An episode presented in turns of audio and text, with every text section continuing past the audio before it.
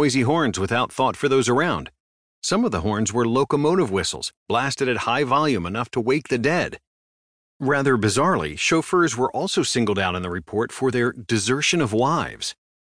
Dr. John Heitmann also notes that there were wider concerns about the relationship between a chauffeur and the wife of the car owner. Those who felt victimized by the chauffeurs were occasionally stirred into action.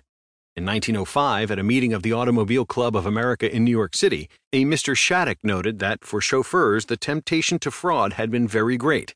One newspaper article from the Yorkville Enquirer of January 20, 1911, considered whether a trained marksman could hit a joyriding chauffeur as a last resort if they were unable to obtain or take down their license number required for an arrest.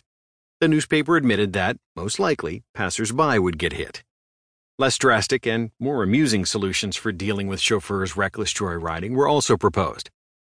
A cartoon in the Omaha Bee of September 7, 1909 suggested an automobile design with the chauffeur section placed comically far ahead so that any collisions would endanger the driver rather than the passenger.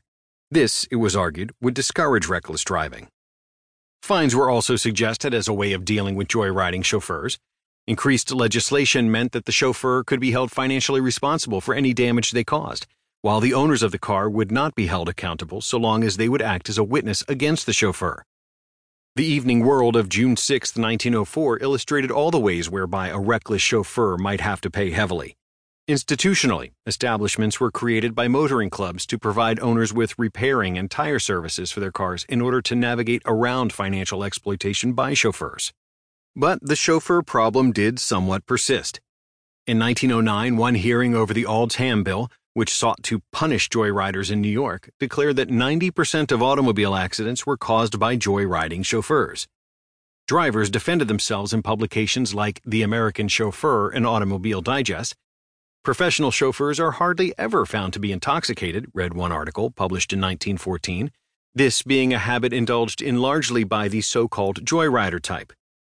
Some chauffeurs also blamed pedestrians, stating that if it were not for the jaywalking of irresponsible pedestrians, joyriding would be harmless. By around 1914, the power of the chauffeur had been weakened through legislation that restricted their freedom and increased surveillance in motor garages. Although chauffeurs made attempts to organize, they could not reclaim the position they had once held. Drivers for hire became more regulated and under the control of their employers and the motor garages chauffeurs' authority was further undermined by their employers' reduced dependency on them. Motorists could turn elsewhere for mechanical expertise rather than to chauffeurs, says Borg. With more and more cars every year, automobile and mechanical knowledge diffused, particularly with the motorization of the U.S. Army for World War I. The technical foundation on which the chauffeur's power rested had been removed, and growing numbers of motorists who could not afford a chauffeur got behind the wheel themselves. Joyriding was over. The insolent drivers had been tamed, and with that, the chauffeur problem was solved.